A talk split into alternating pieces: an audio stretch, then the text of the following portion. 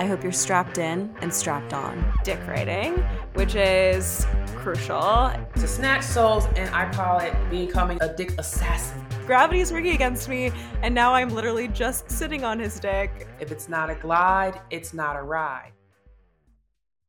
Hey everyone, welcome back to another episode of Sexistentialist. Um, we're now in season three, so exciting uh, to have a third season of Sex Sexistentialist going. Uh, thank you all for for being great listeners. And today, um, I am very excited to be joined by Tyomi Morgan who is a certified sexologist, tantra practitioner, and pleasure coast. Pleasure coast, is that what I just said? And pleasure coach, same thing, uh, as well as YouTube tutorial and content creation queen, uh, creator of the blog glamourotica101.com. Tyomi, welcome to Sexistentialist. Thanks for having me, Em. So glad yeah. to be here. So excited to have you on. Um, let's start off with just a couple of basic introduction things. So for uh, for the audience, why don't you go ahead and let me know uh, what you what your identity is, how you identify, whatever that means to you. So I identify as a shamanic practitioner and one who is an old soul empath that's come here on a mission to help liberate lives. And I also identify as a pansexual, sapiosexual, African American woman, um, as well as one who is cisgendered, and um, I would say a student of life because I'm always learning, I'm always expanding, very, very introspective. And contrary to popular belief, I'm an ambivert. So when my mm. social media, meteor, when my social meter gets low, I don't even tell anybody. I just like quietly exit stage left to mm-hmm. go recharge, which is typically going to bed. So, yes, we love an Irish goodbye. We stand an Irish goodbye. Just piecing out, no words spoken. Yeah, peace out. Don't worry about me. I'll yeah. be fine. Yes. Um, I love that. I uh, not to make everything about me, but I identify as pansexual, and I always I feel like the line between like especially for millennials it's a lot of folks identify or prefer the term bisexual and so i don't meet that many folks uh, in their like late 20s early to mid 30s who run with the pan label so it's always fun for me to meet another who uh, identifies as pan so uh, i always call myself pots and pansexual for some reason that always gotta make it about cooking for some reason um cool well thank you for sharing that that's helpful uh, helpful context for our listeners um and uh, as I mentioned to you, I love to have folks before we get into uh, the topic or topics of the day to share a little like fun or silly or uh, memorable sex and or dating uh, relationship anecdote uh, so that folks can kind of get to know you and your personality uh, and a little bit about how your sex or, or sex life can play into that.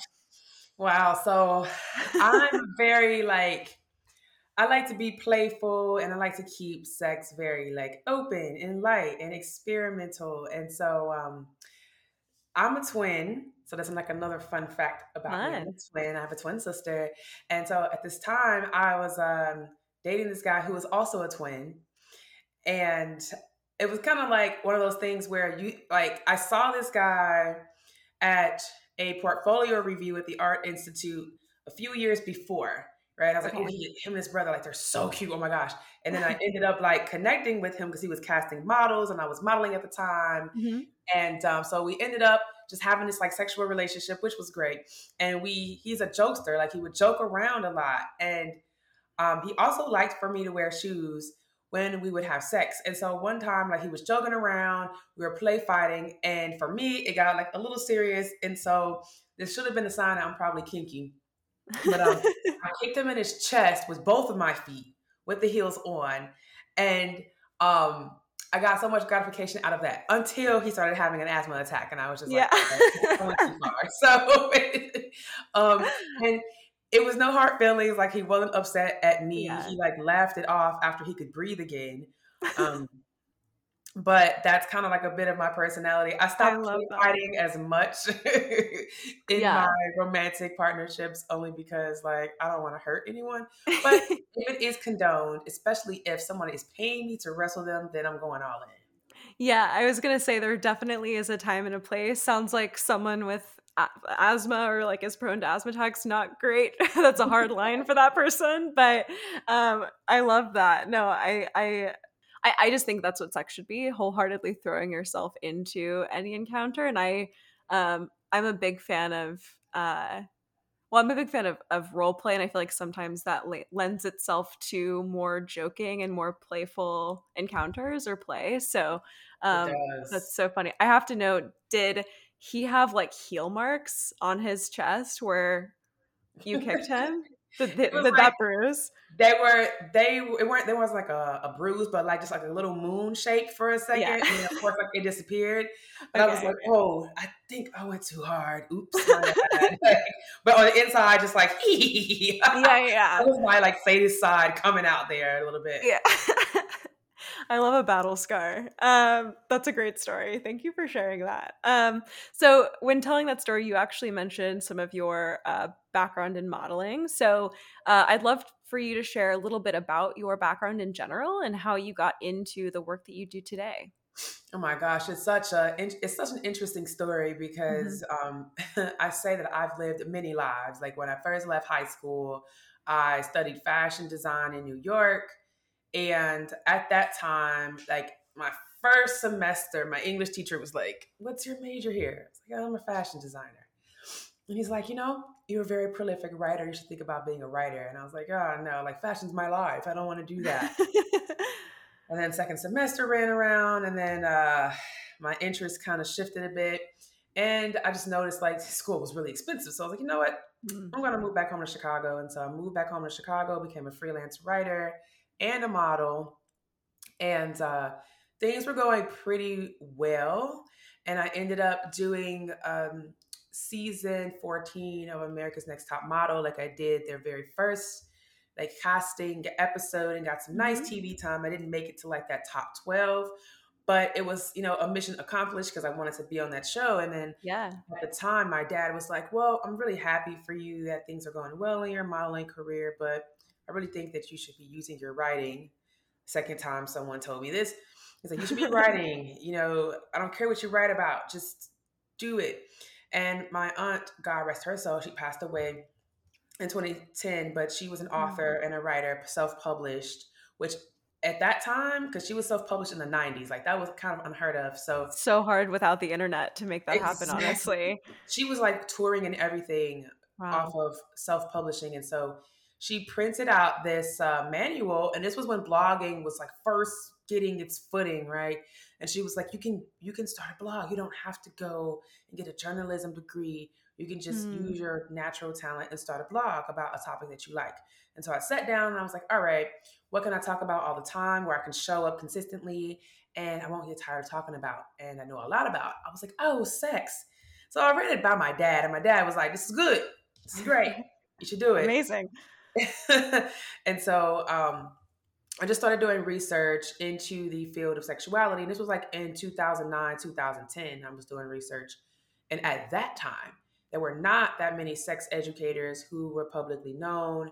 There were not many sex blog sites or sexual advice sites. No one was on YouTube doing sex mm. positions or sex advice like that because it was when YouTube first got started. Yeah. Um, and I also noticed that a lot of the information that was out there was very, like, very much so leaning towards speaking to a white audience. And I didn't see myself in a lot of that. And I didn't see someone who looked like me in mainstream who I could point to and say, I resonate with this person. And so I was like, I'm not going to complain. I'm just going to be a solution. And I started my blog, glamourotica101.com in 2011. And I, at first, I was not going to put myself on the blog. I was going to do it anonymously. Mm-hmm. One of my mentors in radio was like, listen, your image is pretty powerful. So you need to use your image, put it on your blog. And I'll never forget, it was a banner of me um, in like a white lingerie, lying, like, like reclining on a rug, looking beautiful. And people would come to the blog and just be like, wait a minute, is the person in that picture writing this stuff? I was like, yes. And they're like, wait, but is that person you? Is are you the person in the picture? I was like, yeah. I'm like, wait a minute, hold on.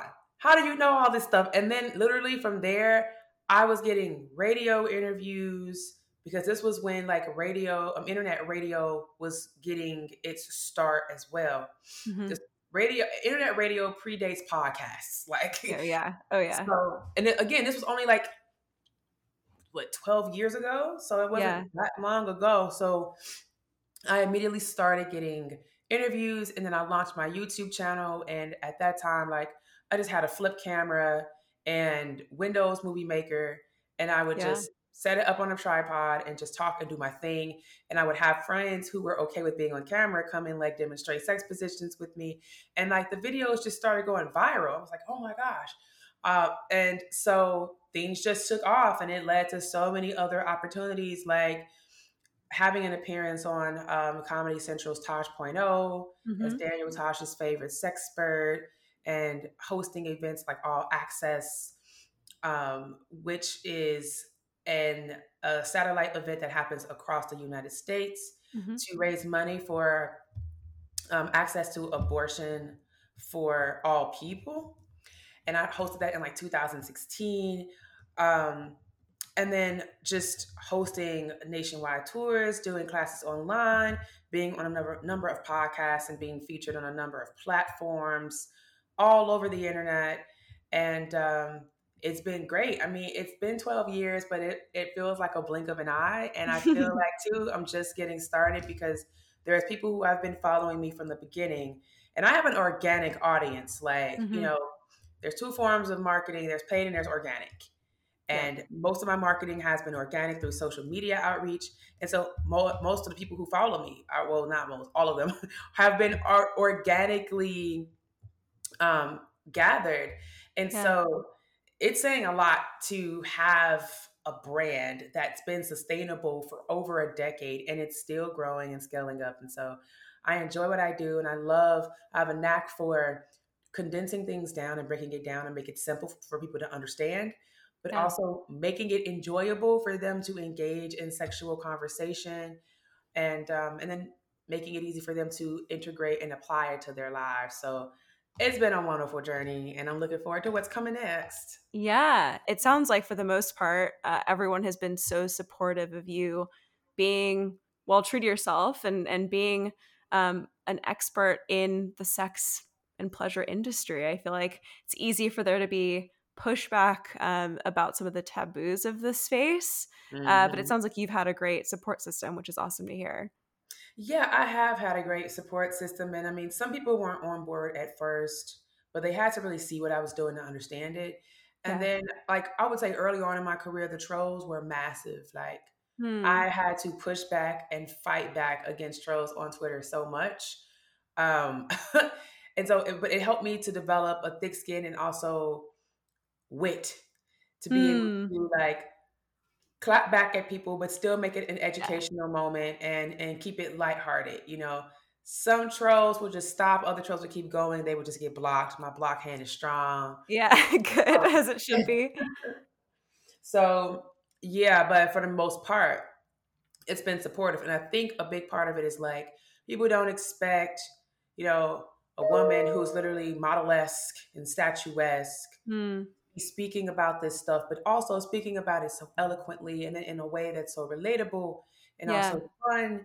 And so it makes it easy for people to receive the information because A, I'm not bringing it with judgment, and B, you know, they get to look at my pretty face, just be like, wow, I hear what she's saying, but this girl's also very gorgeous. And so it it helped. Like I came into the space with a fan base from when I was a model, mm. and then it just built up from there. And um, I'm very fortunate to have amazing people in my life who are a part of the community, who are supportive, and then people who just pass my information along as word of mouth because they resonate mm-hmm. with my energy so much. Yeah.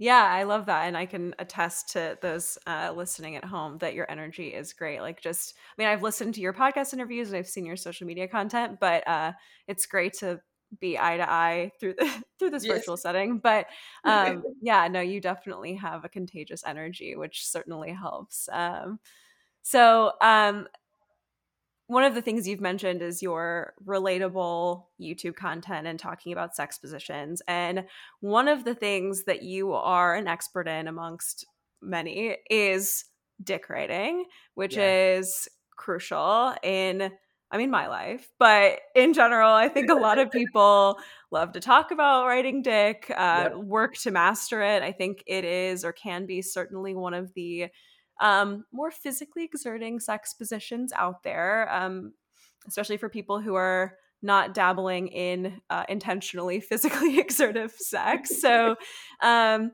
I'd love to uh, hear a little bit more about what kind of inspired, uh, you know, the the sex position YouTube content that you create and um, why you know you sort of created the dick writing workout, and then we can kind of talk a little bit more about that subject.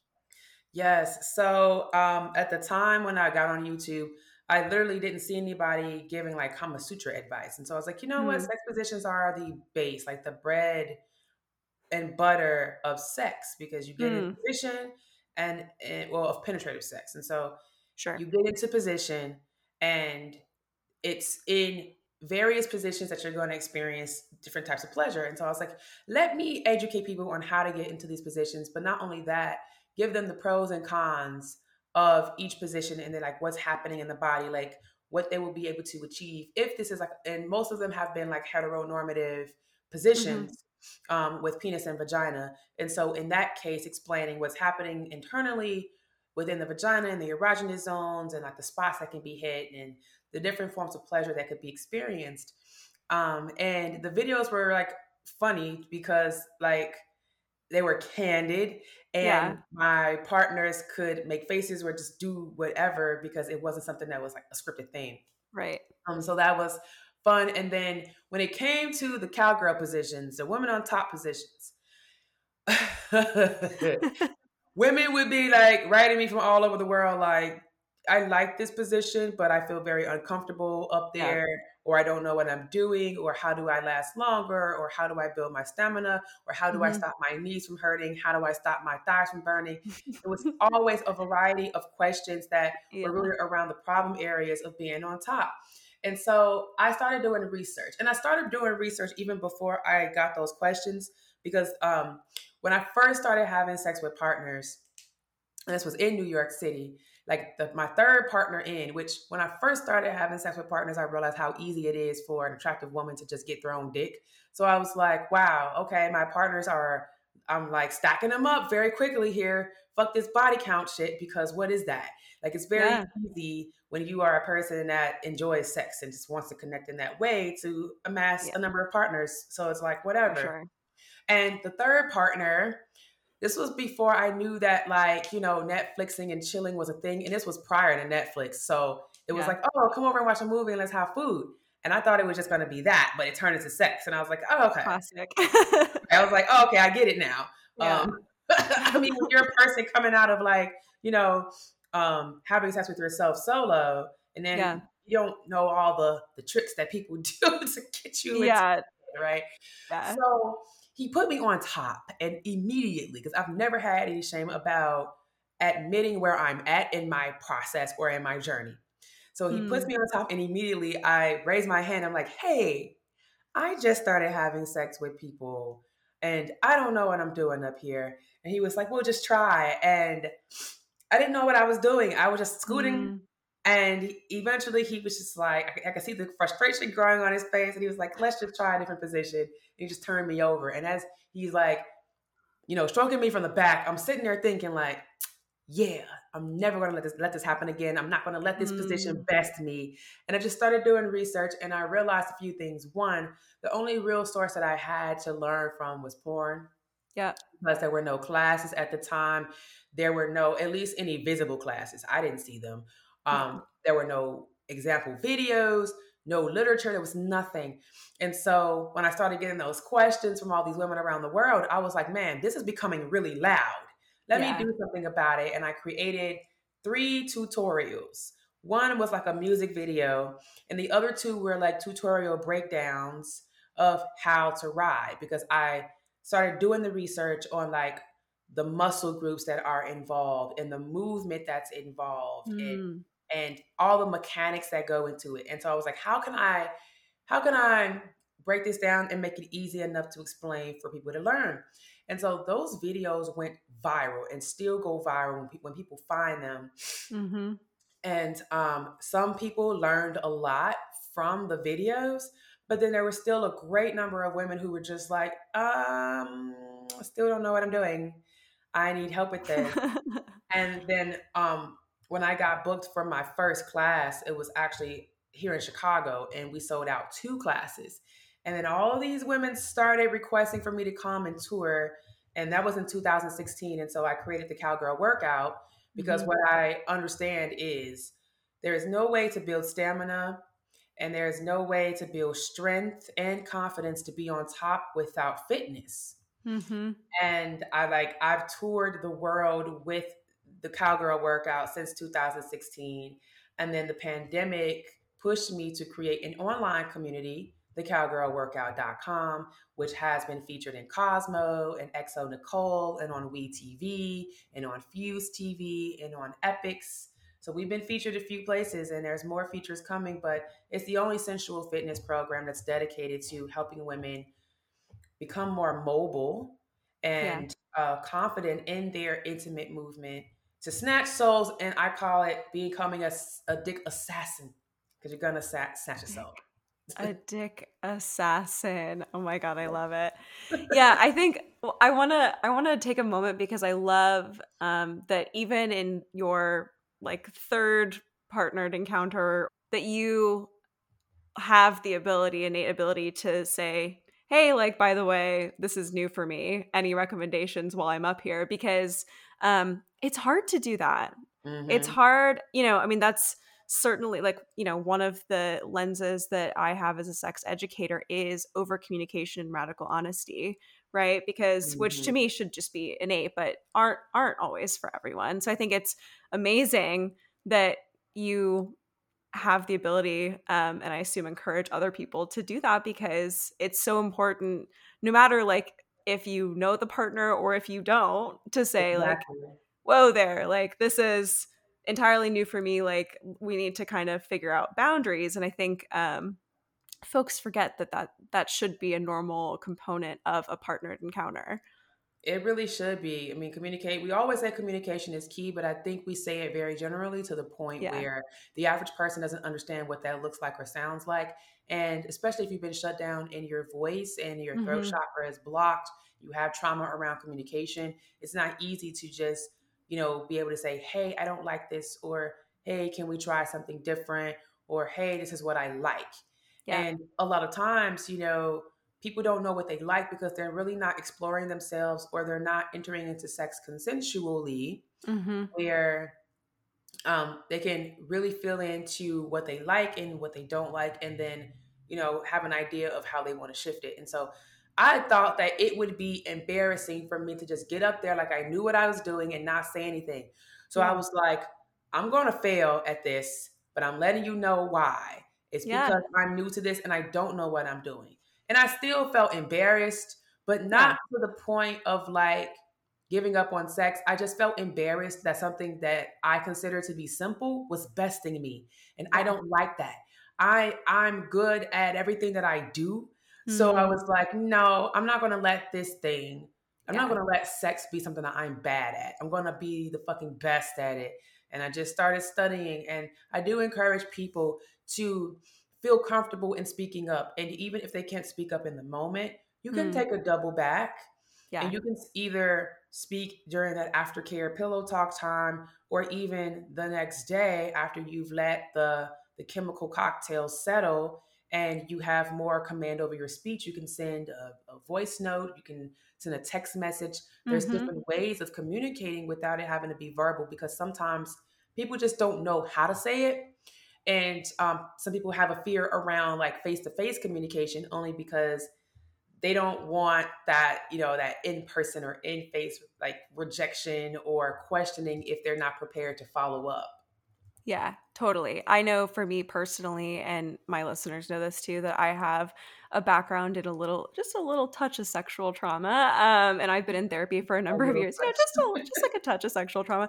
Um, and I'm really lucky now that I have a partner who is like fully aware of all of all of that and now i'm in a place where i can like practice kink safely you know what i mean like th- things like that right and, and it takes a, a, while when you have that trauma to be like ah like what part of this is a trauma response versus i don't like something like how do i parse through mm-hmm. my sexual exploration with some of that baggage and so for me i always like to take a day because i know my partner is very sensitive to my limits and my boundaries and that makes sex way more fun for us as a result but i don't ever want to come like out of a response for something and put put both of us in a situation where i'm not explaining myself well because my thoughts are a bit clouded by some of that trauma baggage so exactly. i always like to take a day and sometimes again even with i mean my partner and i have been together for a long time we live together like I still like to take a day and sometimes I like to send him a text during the workday like, "Hey, you know, I had this thought about this, you know, encounter we had yesterday. Like, what do you think?" You know, there's no shame in like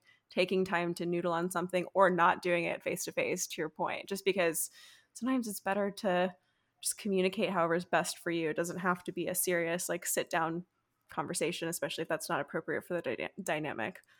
And sometimes it's like anxiety ridden especially if you come from a background and your like relationship with your family if sitting down and having those talks were like dramatic or yeah. Um anxiety like inducing anxiety because i know i've hearing the words like we need to talk i'm like oh my god what is it like yeah. it's it's very scary to me so because you yeah. know there's a big shift coming or there's a there may be a conversation where you feel like you have to defend yourself and so i like that idea of keeping it light like hey i noticed this when we did this last night what do you think mm-hmm. about it right yeah. because you're presenting how you feel and your observations and asking your partner for feedback without casting judgment and so i think people would highly benefit from uh, sexual communication advice and practice yeah and just realizing like this gets to be a part of your experience with your partner. This is a part of the journey and keeping mm-hmm. things spicy because without communication, you're just not going to know if your partner's really enjoying you or not. You're going to just be making a bunch of assumptions that could actually be harmful and you don't even know that they're harmful because no one's talking about it. yeah, totally. No, and I think um, it's it's so easy for me it's been easy when I've been in sexual dynamics that were not communicative for for one or both of us to be doing stuff that we thought the other one was super into and like maybe no mm. one was really all that into it. It was like this is like we're like trying to be like nasty and kinky, but like no one's having a good time. So like we clearly need to try something else, but we're just not talking about it. So it's it's yeah, I always always try to tell my listeners like over communication before and after. And I say over communication because to your point, I think we we encourage communication when we talk about sex to a point where it's over normalized. We've sort of forgotten how much communication it it really has to take sometimes, and so mm-hmm. over communicating before and after um, leads to by far the the best encounters um in my opinion so yes and i think it brings more appreciation too because mm. when you get that feedback especially when your partner doesn't have to prompt it or mm-hmm. prompt you, but just coming out and and just initiating the conversation and making sure yeah. that it's happening. So important because it shows that your partner has an interest in shifting things to be the most pleasurable possible for both yeah. people involved. And what I've noticed in my practice as a coach is that often couples are not on the same page. Mm-hmm. And so they're operating in the same space, but they're not on the same page. And there's often that question of Does my partner desire me? Does my partner desire sex at all? Mm. And so hmm. when you're checking in and communicating about it and about how you feel around it, it makes uh, it, it takes that big question mark and that dubious energy out of things and allows you to really stay on the same team with your partner. And that team is pleasure. Like, yeah. And you know yeah. what's crazy though? If you look at a lot of the relationships and partnerships in the United States, a vast majority of them are sexless. Mm-hmm. They're not like, listen, I'm single, I'm solo poly, you know, mm. I'm, I'm enjoying it. I have enjoyed it for the extended amount of time that I've been solo poly, which has been most of my life. Mm. Um, But if I had a partner that I was living with, I swear, like I would need some kind of erotic, intimate, sexual contact on the regular. Like yeah. when I say regular, I mean like daily. Yeah. And it doesn't always have to be penetrative sex because I am kinky as hell. Mm-hmm. And there's so many things that we can do and that can be done that will just satisfy my palate and stimulate my energy and mm-hmm. help me to feel more connected to my partner. And so when I think about the couples out there that are sexless, I'm like, what's going on? You guys yeah. come work with me so I can help you.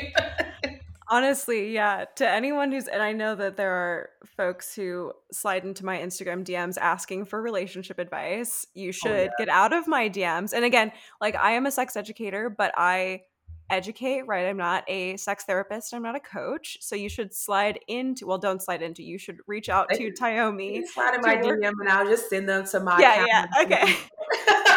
like, don't want to open up your DMs for trauma dumping because that is a problem in this industry. Oh but talk about that? Like, yeah, I call it emotional drive-bys mm-hmm. because it's you know it, it, it is definitely trauma dumping. People will come into yeah. your inbox or your email um, wherever they can find you on the internet and just dump their whole life yeah. story and expect you to read it and expect you to hold space for them. And yeah. Once I once I see it and I read the first line, I just scroll to the bottom and respond and say, "Hey, I don't do this type of thing over yeah. email. I don't do this type of thing in my DM. If you want me to hold space for you, here's a way to book me as you know for a one to one session." And you know, when working with people as a coach, I prefer, especially if they have had a chronic history with an issue. Work mm-hmm. with them for at least 90 days. And so my pricing reflects that. And people don't think that there's going to be a fee. It's like, yeah.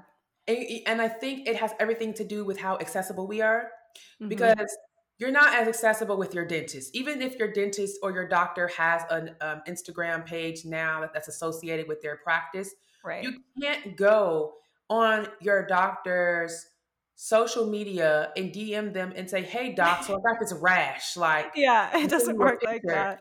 No, they're going to send you to the TeleDoc portal where mm-hmm. your insurance has to be on file, and in order to book an uh, a session to even consult them about the rash, you have to pay them, and so.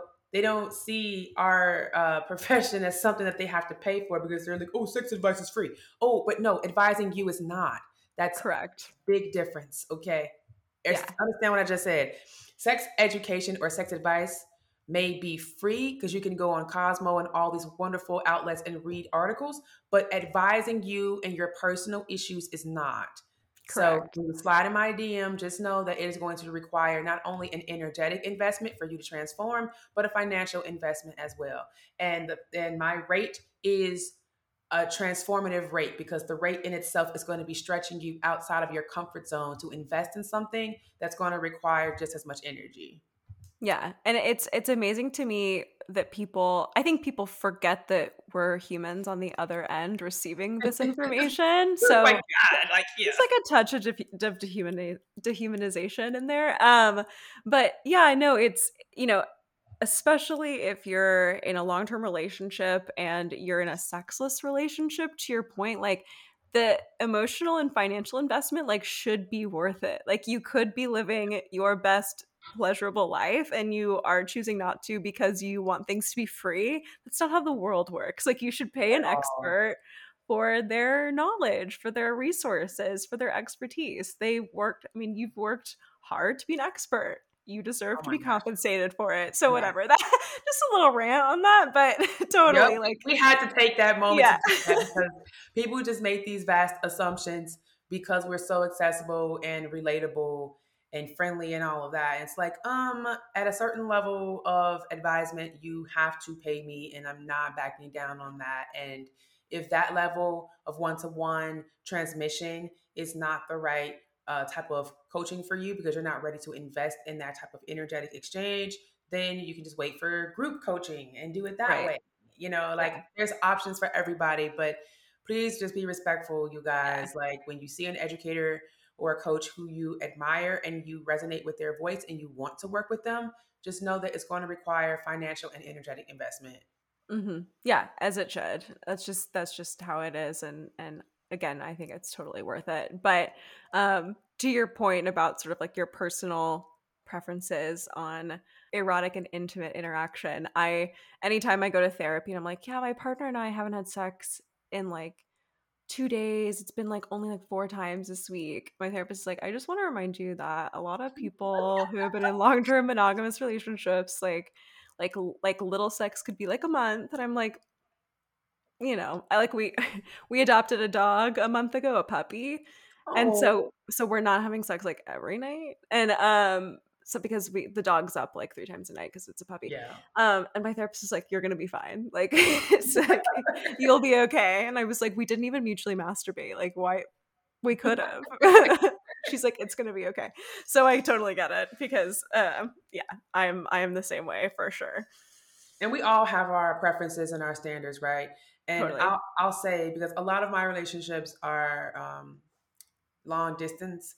Hmm. And so when I am in close proximity to a partner and we're having sex like multiple times while I'm like with them, yeah. I notice a difference in my body.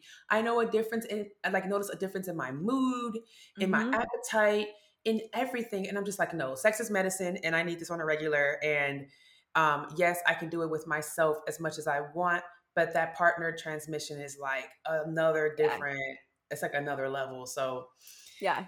I I personally refuse to be in a sexless relationship. I understand when things do shift and the frequency may change. Sure. Um, but if if the frequency of penetration changes, then you know, just give me some more spanks. Like increase. yeah, yeah. There's a lot of like, I'll watch you do stuff. You watch me do stuff. Like we can exactly. get a toy. We can do whatever. Like there's so many. My nightstand is full of options. We've got lots oh, to work with. Um, yeah. So I'm totally, yeah, I'm totally in agreement. Um, okay we we went on a couple of uh, segues there, but all relevant. Um, but I want to uh, get back to the dick riding because I have some questions for you on that. Um, only slightly from personal experience. Uh, I am one of those people who I used to feel really confident in my own dick riding experience, and then I had an ankle injury, and now my joints are like 15 years older than the rest of my body. Um, so I'm like, I've been having to work a little bit on my stamina um, and some of my technique in terms of me being on top of my partner who is a penis owner. Um, but you have said, or I've heard you say in um, some of your work, you discuss the, the concept of meeting in the middle. Um, can you describe that a little bit or, or share kind of what that looks like for folks who are trying to improve their dick riding experience? Yeah, so the thing to remember is like it's both partners meeting each other's stroke. And mm. so when you meet in the middle, it's literally both partners putting in effort or energy. I always say like the person on the bottom is always like laying there like it's a vacation. It's not a vacation. You're just switching roles for a moment, okay? Relax, sure. but not that much. Like you um need to uh, not need to, but from the it's very helpful when mm. from the hmm. bottom your partner is able to just shift their hips up and back, you know? And so that's kind of that meeting in the middle. And then there's so many different positions that one could be in that um is not that traditional straddling position because for some people who do have like knee or ankle injuries, being in that position for an extended amount of time might not feel mm-hmm. comfortable on the joints, especially if there isn't a regular like physical therapy type um, exercise being used to build up the ligaments and and mm-hmm. muscles. This is why I incorporate these kinds of things into my workout. Um, mm-hmm. Um, I'm not just teaching like dick riding choreography. I'm literally sure. helping to remedy those those uh, common problem areas, which are with the knees and the joints and lower back pain mm. and stuff like that. And so, meeting in the middle is just, hey, give me some assistance until mm. I get into mm. a good groove. And then when I get in the groove, maybe you can relax a bit and I'll take over. Mm. And honestly, for me, that's my favorite part for like when I'm personally riding somebody is like when I get in the zone, I'm able to take over and I see their mm-hmm. eyes just kind of like there's a there's like a look of bewilderment and awe and also a slight fear because what is this girl doing? and also I don't want to lose my shit right now, but she's pushing me close. Yeah. And and it's just it's amazing to see all the nuances of changes and um, just having fun with that that power shift because it is a power shift. Mm. And so I always tell my clients, I'm like, look, this is for you first. Mm. And this hmm. is my remedy to bridging the pleasure gap and the orgasm gap that exists within like heteronormative couplings, right? Mm-hmm. It's like if you take over the stroke just for three minutes, okay? Not asking you to be up there for like 15 to 20 minutes. Right. Even though I'm training people to have stamina to last that long, it's like if your penis owning partner is the one that's doing pri- like primarily most of the stroking, it's only fair to give them at least three minutes. Like it's yeah. just three minutes, not that much. Yeah, yeah, yeah. so and and that's also meeting in the middle, like mm. where um, giving your partner that time to be in that submissive role where they get to receive and you get to be the guiding partner. I mean, think about how much pressure is taken off of that person to perform mm. and how much more pleasure they get to receive in being in a more passive role. People don't see it like that, but mm. that's also a part of the of that dynamic and that shift is you know vulva owning people women getting to be in control and in a lot of spaces in the world you know, we don't always feel like we're in control, even in sex. And so when you get on top, you get to control the depth and the speed of the stroke and, you know, where the pressure is, is being placed. And you can find those internal erogenous zones and you can mm-hmm. stay right there with that stroke and that pressure and have as many orgasms as you want. If you have a partner who can hold their seed back. right, yes a little bit of longevity on their part for sure. Yeah. No, I I love that though because I think um you know when when I I guess the obvious way of thinking about it for me was meet in the middle anatomically, f- like physically. Mm-hmm. Um, but that's such a great point that it really is a mental game as well, right? Because it is about change and power or just just control or agency. I mean, I think even if um, even if the we'll say the vulva owner in this situation is typically more dom- dominant there's still like a a sense of physical agency in that particular position even if the the role change isn't uh, as significant there's just different elements that can create new experiences and and new um, sensations physically and emotionally uh, in that way which is i think really interesting and and certainly important to keep in mind uh, even though it's a little bit less obvious yeah, and it's um I have a lot of clients who have come to me and they say, I want to learn how to take control. Hmm. And this is one of the best ways to learn how to do that because it's all about you getting what you want. And in turn, your partner gets to share in that. Because one thing I can guarantee is if it feels good to you, it feels good to your partner. Hmm. And so being able to say, when you start, when you stop, and even when you get on top, because you don't want to get on top before you're really aroused and the vagina has completely like flowered and opened up, yeah. Because it's painful if if not, you know. Yeah, and it's a it's a tough one. I have I have tried and failed.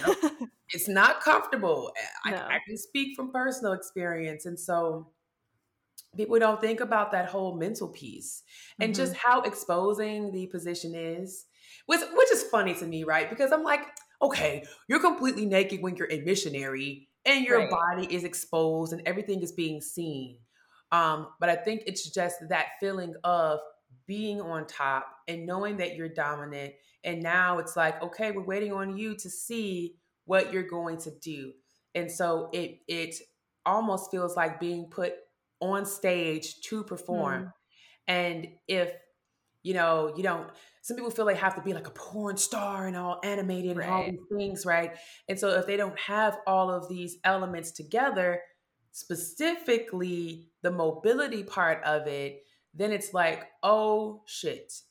Yeah. What am I going to do? And then especially like you get on top and you do that initial straddle and immediately start feeling the burn in the inner thighs because they're the, the hip flexors are stiff. Mm-hmm. It's like I'm doomed. I'm not. I'm not making this ride successful. like first gravity's already working against me, right? Like in missionary, if I'm flat, it's all looking good. But if I'm on top, it's gravity's working against me. And now I'm literally just sitting on his dick, not yep. doing anything because I'm too tired. It's not, taking a break on the dick, yeah. there. We're soaking. We're soaking. Don't have to move. Yeah. Exactly. no, it's yeah, the mobility. Um again, like something I had to relearn when I like graduated physical therapy was left out in the world but i have you know i have chronic joint pain as a result again not something that i i hadn't met my partner yet when that happened so i was like on tinder like who's looking for someone who's like achy achy in bed uh, but uh yeah no it's like a i do a lot of yoga i do yeah. a lot of stretching there's a lot that um, goes into i'm sure not i'm not nearly as skilled as the people who take your workout so maybe i should look into it but um what one of the things too i guess is for me when because cowgirl is a flexible position right like i mm-hmm. i am on top in different ways which is like pros, pros and cons hopefully folks can find a position that is most accessible to them but one of the one of the things that i um have worked to master is reverse cowgirl because oh, that's yeah. one of those really like vulnerable positions where it's it's one thing to be in doggy, right? Where I'm like, mm-hmm. you know, like full animalistic, bent over, I'm I'm good to go, but like on top and you know, face ass facing, um yeah. it's vulnerable. It is, and it's a different angle, and people mm-hmm. don't understand. I always tell my clients this too. I'm like, just because it exists doesn't mean it's for you. Sure. Yeah. Because the the shape of the penis and the shape of the vagina matters. Mm-hmm. And sometimes like that that backward bend for certain shaped penises just is not possible. It would be more yeah. painful to ride in reverse than to ride, you know, in front facing. And then there's a different stroke pattern that goes into it. So the same mm. thing that mm. you would do front facing is not the same thing that you would do backward facing. And people make the mistake of doing this bounce thing. And I'm like, mm. the bounce, if it's done improperly and if it's done too often, it can cause a loss of erection.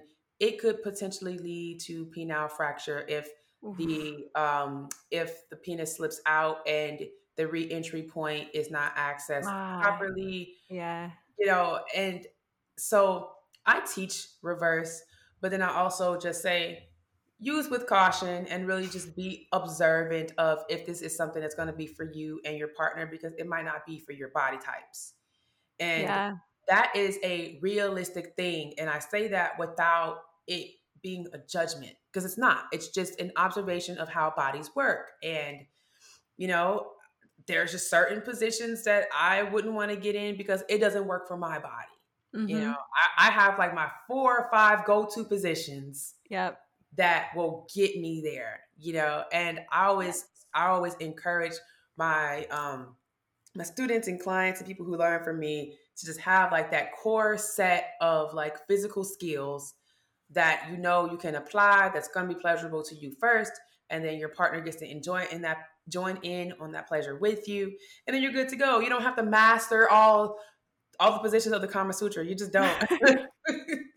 That's so true. And I, I guess there's a hypothetical reality where maybe i have like four go-to positions but those work with you know one of my partners maybe mm-hmm. maybe not another partner based on assuming they're both penis owners the shape of their penis or you know yeah. our our body types and the way that they move together so that's a really good point um yeah you don't have to force it i guess so weird that you have choices you don't you don't have to do the thing that doesn't feel good exactly and there is i think uh, that it is that added pressure of oh my gosh my partner wants me to ride in reverse, but it doesn't mm. feel good to me, you know. But I right. want to please my partner. And that's always been every time a new person comes into the tribe to, you know, join the workout, join the fitness program, there's always at least one person that's like, I am here to learn this because I am desperately wanting to save my relationship that I think is going to mm. be in mm. ruins if I don't learn this.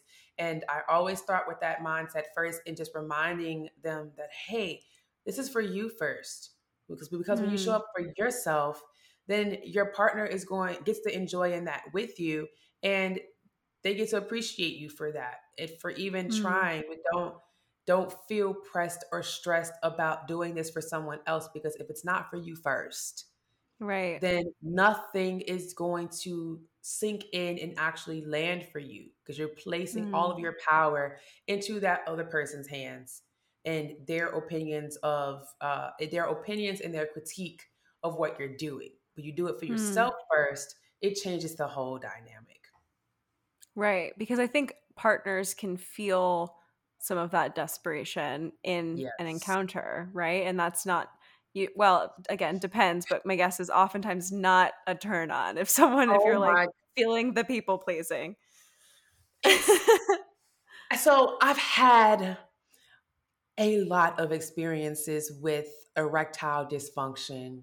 Mm. And I mm. think a big part of this is like the intimidation factor when being with me in particular. Mm. Um, and and the desperation of just trying to get hard and just like doing all the things. I'm just like, oh, can we just pause? Can we just pause? I don't want to be stuffed with uh, flaccid penis. yeah, it's not good. It's not good.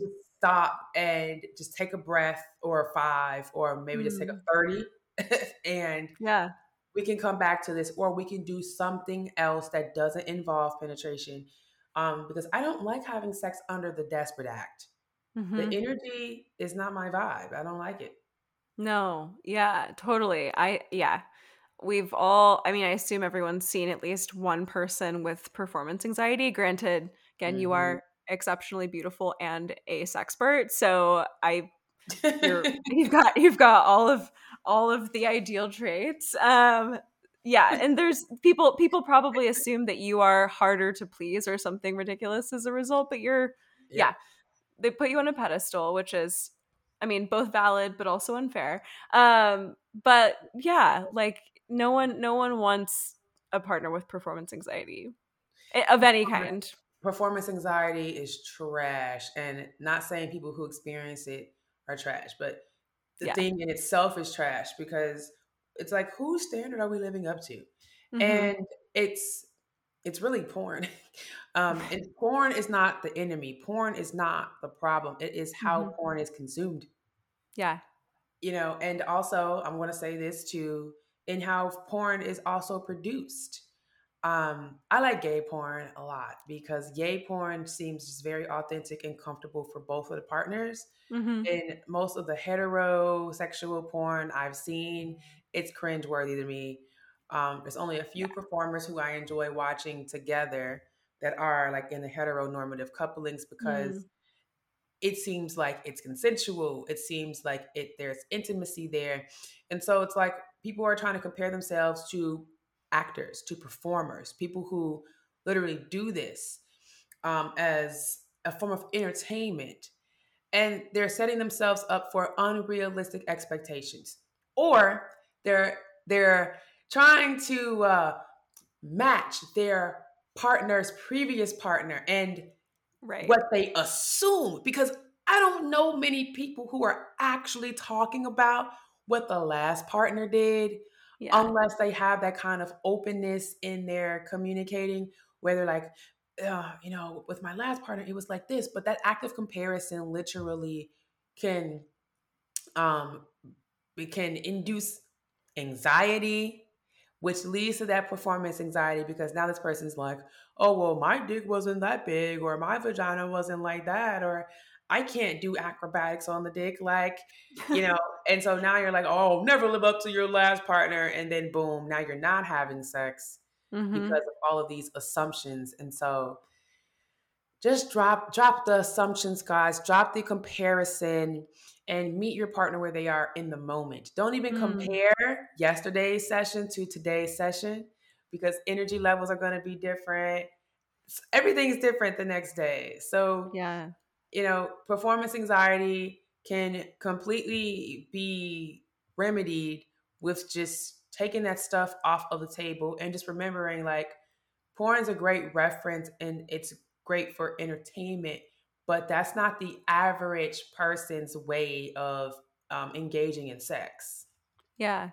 Yeah, no, I think media literacy is a tough nut to crack when it comes to oh porn. Oh and what when I teach, because I teach middle school and high school, and so when we talk about porn and self teaching and self exploration at that age, it is really tough to try to educate folks on what is real, quote unquote, and what's uh, authentic and what intimacy actually really looks like, especially when they're not comparing it to a typically not comparing it to a live encounter yet. But um, yeah, it's you know, I, I yeah, I, I, find myself a lot of the time whenever I just casually open up, you know, well, let me just see what's on Pornhub today.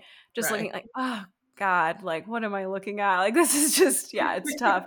you have to like know know what know what I guess you like one, but also like yes. Try to find some of that authentic uh content. But it is really it's it's a tough um that's a whole other that's a whole other topic. Um whole rabbit hole of, of a topic. yes. Something that you mentioned uh about uh writing it was sort of like the compatibility uh, between writing and being multi-orgasmic uh, mm. if you're a vulva owner so for vulva owners who struggle to orgasm maybe in general or uh, on top or through uh, primarily like penetrative stimulation how can those vulva owners like take control of their orgasm while on top the first thing is to relax Hmm. An anxious state is going to cause the body to say, hey, we're going to send blood to these other areas of the body, not your uh, erectile tissues, because, well, got to keep your keep your heart pumping, got to keep your, your, your brain on online. And so relaxing not only allows blood to flow more easily, but it also helps the pelvic floor to relax. When there's mm. tension there, it's difficult to really access those internal erogenous zones. And you know, you want the, the vagina to be like, hey, I can open to this. Great. Let me just recede on back mm. and let mm. you in a little more. So relaxing and then really knowing what makes you feel safe and what makes you feel good. Mm. Doing all the things that are going to help you increase your arousal state. So that way there's more lubrication. The cervix is as, as far up as possible, and there's easy access for penetration. And then um, examining, like, again, that mindset. If you're feeling desperation, if you're like, this just this has to happen, the thing that you're meditating the most on is how the body is going to respond. So if you're saying this has to happen, the body's like, yes, and what are we going to do about it? You know, like the, yeah. the body's not necessarily going to follow along when you're coming from that um, space of trying to make it happen instead of allowing it. Because mm. this, you know, an orgasm is the peak of sexual energy. It's a release of that. And so that energy has to be cultivated and stimulated in order to even reach that peak. And so feeling comfortable with taking your time slowing it down and breathing deep and also examining what's happening mentally what's mm-hmm. happening environmentally so in your space that may be causing distraction and then two examining what's happening in the body so if you know you're experiencing painful sex what could that be linked to you know could it be mm-hmm. a health condition or could it just be um, you know, not having the right amount of or the right type of stimulation to help things open up and really lubricate to make it mm-hmm. easier mm. to reach those internal zones. Um, and you know, we talked about the little bit of trauma that you've experienced, right? And the thing is, we've all experienced some form of trauma, even if it's not sexual trauma. And even with mm-hmm. sexual trauma in itself, it could be something as simple as like um, being shamed. So for instance, the situation where I royally failed at riding dick for the first time, and he said, let's just get into a different position. If I would have mm-hmm. internalized that and made it a thing where I was like, oh my gosh, I'm a horrible person, I don't know what I'm doing, then that could have caused me to shut down and not even feel comfortable on top because now my body has registered this as a trauma mm-hmm. and it wants to protect me from it. So then yeah. there'll be anxiety even just getting up there. So examining the mindset around this and any types of like you know, trauma or shame or guilt or any ill feelings that could be centered around this thing is just as important as getting the physical skills down. I can't mm. stress that enough. It is the actual physical skill that is going to bring it all together, knowing how to leverage weight, knowing how to create that space between pelvises, knowing how to recognize the stroke. I always say, and I'm going to mm. trademark this term if it's not a glide, it's not a ride. If you don't mm. feel that mm. glide on coming down the shaft and coming up towards the head, then you're not riding. You're just scooting mm. at that point. And scooting gets a consolation prize, you know, because you get to soak in it and you get to like rub your clit up against their pelvis. But the right. dick is wobbling. It's not being stroked, you know, it's just like it's a different thing. Here, right. I didn't come here for the wobble. I came here for the stroke. What's up? um, so, and then like not taking ourselves so seriously, you know, like mm. you're not gonna die and your relationship isn't gonna die because you don't ride properly like and if someone wants to break up with you just because of that it's like mm, you're more than that you're you're more than just someone who can ride a dick like mm. that's something they get to do with you but that's not all of who you are and so making it fun and this is why I created the cowgirl workout to be fun and to be engaging because no one truly likes to work out like no one truly likes to do that but we do it because we know that it benefits our health it benefits mm. our self-concept and in this case it improves our sex lives. And so when you when you have the developed muscle groups to help with leveraging weight and you know how to isolate the hips to lower and lift them on and off the penis and you know how to breathe deep to recognize when you've hit a spot that you should that you should continue to stroke so you can reach that climax mm. then you become a master of your own orgasm and vulva owners are naturally multi-orgasmic but many of us don't get to tap into that because we don't have the chance to really explore our bodies hmm. with a partner. And so being on top allows you to do that. Hmm. And guess what? Especially if you are a thicker madame like myself, because a lot of larger women are just like, well, I don't think this is for me, or is this workout for me? I'm like, it's for all bodies. I'm mm-hmm. 222 pounds, I'm 5'10 and a half. So there's no way that I, in my body, could create something for small people. Like this is just for people. yeah, people in general. Yeah. When you're larger, though, there is a clamping down, like mm. where it's like uh, when you go to the amusement park and on the roller coaster, they strap you in with a little uh, thing across your chest, and it's like yeah. you can't go anywhere. Your partner's not going anywhere, and they're happy to see you up there too. And just by pressing your weight in or like bringing your thighs in, they got to stay where they're at. They can't move.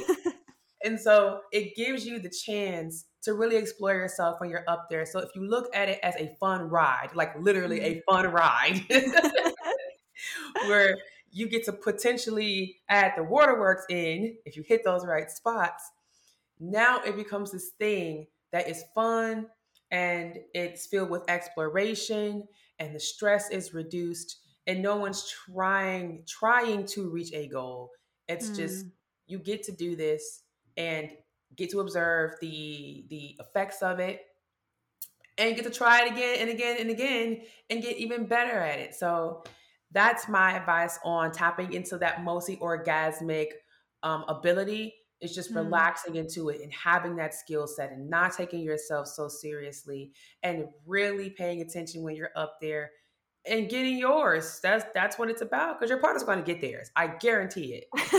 they're going to get theirs. Yeah, got to take some time to explore yourself as well because they're good. they are good. Yeah.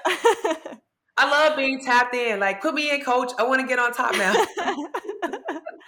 That's awesome. I think it is. It is so easy to be like, he wants me to be on top ugh, like ugh, i'm so tired like do i have to you know and so it's it's a fun ride that's what we're thinking of it as now um i love and don't get on top when you're tired like if if you're yeah. tired just don't get up there and if he wants you up there for the aesthetic then just lay chest to chest and let him stroke from the bottom like there you go pro tip you can still that's meeting in the middle one like seriously, if if they want you on top and you're tired and you don't have the capacity, because sometimes I'm that way. Like I don't like yeah. having sex super late at night because typically you're just want to spoon me. Like you don't expect me to do all the things. Yeah. when I'm like one o'clock in the morning, it's not happening. So yeah. Meeting in the middle is just like, okay, how can we make this work? Mm-hmm. Let them lie down, chest to chest. It aligns your chakras and your heart center, and you can sync your breath and stuff. And then your partner can just stroke from the bottom, and everybody wins. That is so true. That's a pro tip. I feel like people are have, yep. have forgotten about, I, or yep. maybe it's just me. Maybe I'm speaking autobiographically. it's me. I forgot about that pro tip.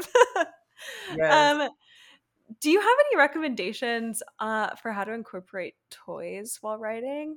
Yes. Okay. So first and foremost, let's talk about double penetration. So I went like far left, but here we are.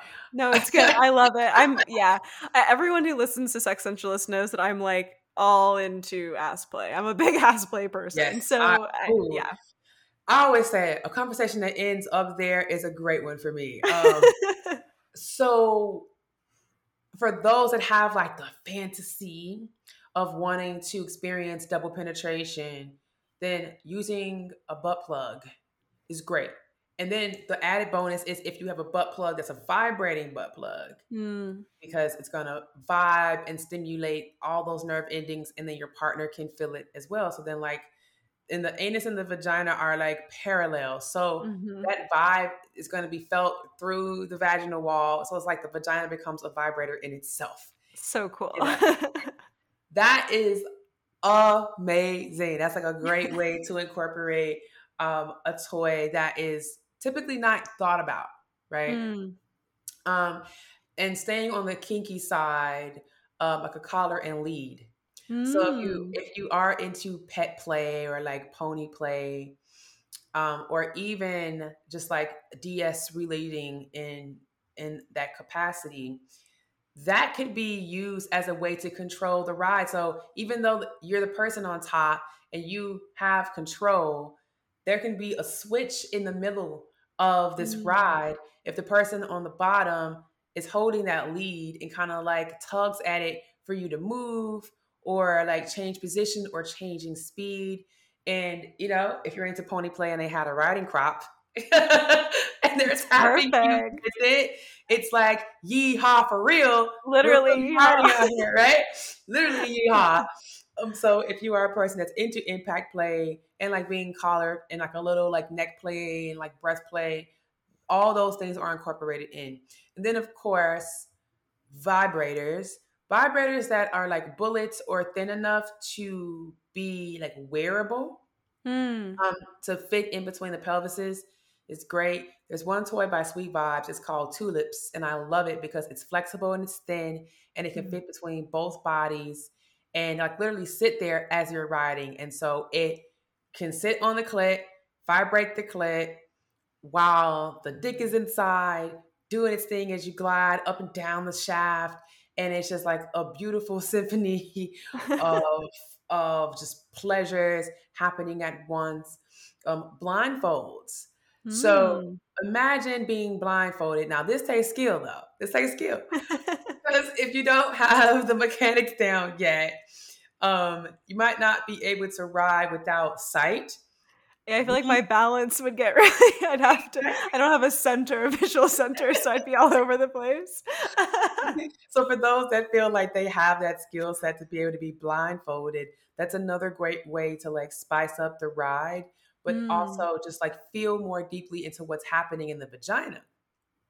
Because now that the eyesight is taken off, you have to focus on like being in the right position and leveraging the weight properly to be able to stay on it and mm. focusing on the pacing and the speed so that way you're not coming off of it. And I haven't tried this yet, but I think the next time I have sex, I'm gonna try this because I have plenty of blindfolds. Do it. I was about to say that is like my next milestone, like sexual milestone. Not that everything has to be a competition for me, but I feel like in my head I'm like setting goals for myself, whether yeah. I'm trying to communicate those. But you know what I mean? It's I, I am a big sensory deprivation fan, but I do think sometimes I am a pillow princess when I'm like headphones on, like blindfolded. I'm like tied up in a chair being like tickled or whatever, like teased, and all of that is like 10 out of 10, but I'm not in control. I'm being submissive.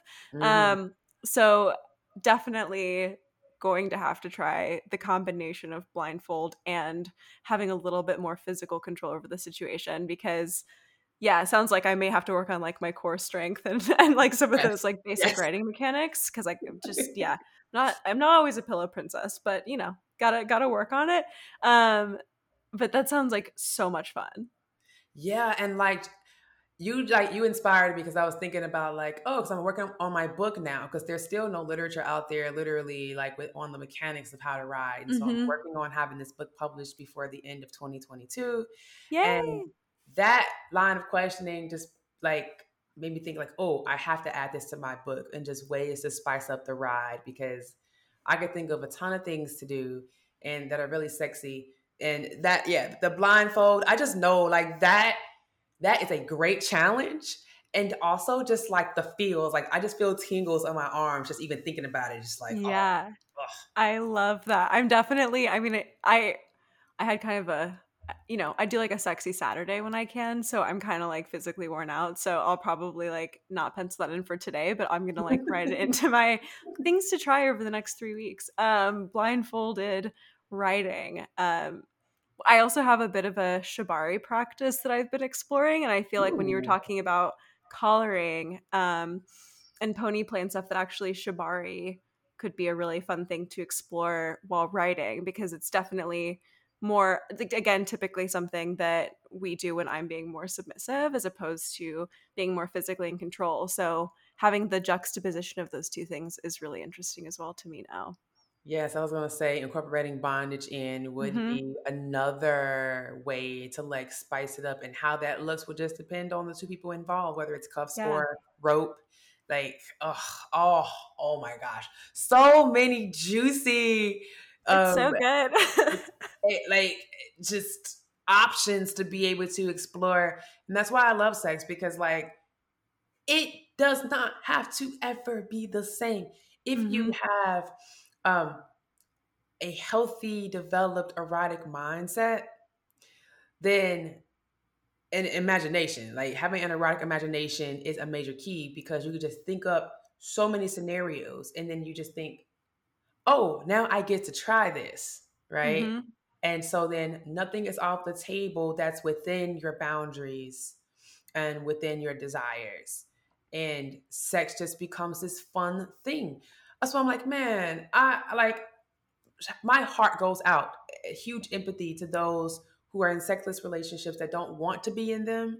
Yeah. Because it, there's so much that can be done. Yeah especially when using pervertibles. yeah, there the the body is capable of so much pleasure, um, and I yeah, I want everyone who wants to explore that to have the ability to do it. And yes. Tyomi, your work is amazing. I just want to say thank you so much. I feel like um, in general you're empowering so many people and you have such an amazing presence and energy in the way that you do that um, but also I feel like in the last like hour we've had a ton of like brainstorming ideation that's just happened for me personally. So now I feel like I'm gonna go like meditate on my on my own sexual practices and some things I want to explore and that's just the effect you have on people. I I appreciate you so much coming on here. You're so amazing. Thank you for having me and thank you for that feedback because you know when you're in the work and your head's down and you're just doing the thing but then also you are still a human and you go through your own yeah. stuff, right? because I too have a therapist. I too am still like healing remnants of things from like my past mm-hmm. relationship mm-hmm. and stuff. And so it's like when I have my head down, I'm not always aware of the the fullness of the impact that I have. And like I know people's lives are being transformed. And so when I hear even from just like a conversation over a podcast that someone's mm-hmm. like, huh, that opened me up. Now I have things to think about. Now I have like, you know, more of an awareness to do something different. I'm like, ah, yes. That is your gift. I need that. Thank you. I, I love that mirroring. So I appreciate you, Em. yeah, of course. Um, well, again, yeah, thank you so much for for coming on. Where can people find you um, in terms of your classes, in terms of your coaching? How do people get in touch and book you?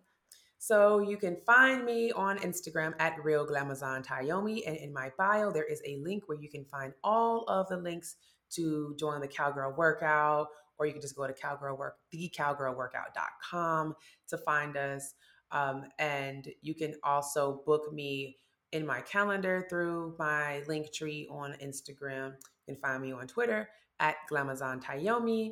You can find me on my teaching platform that's officially launching finally. so by the time you guys hear this, it will already be up and running and rolling. And that is www.thepleasureacademy.com. And I'm just really excited about that platform because it gives me the opportunity to reach as many people as possible at rates that are affordable for the average person.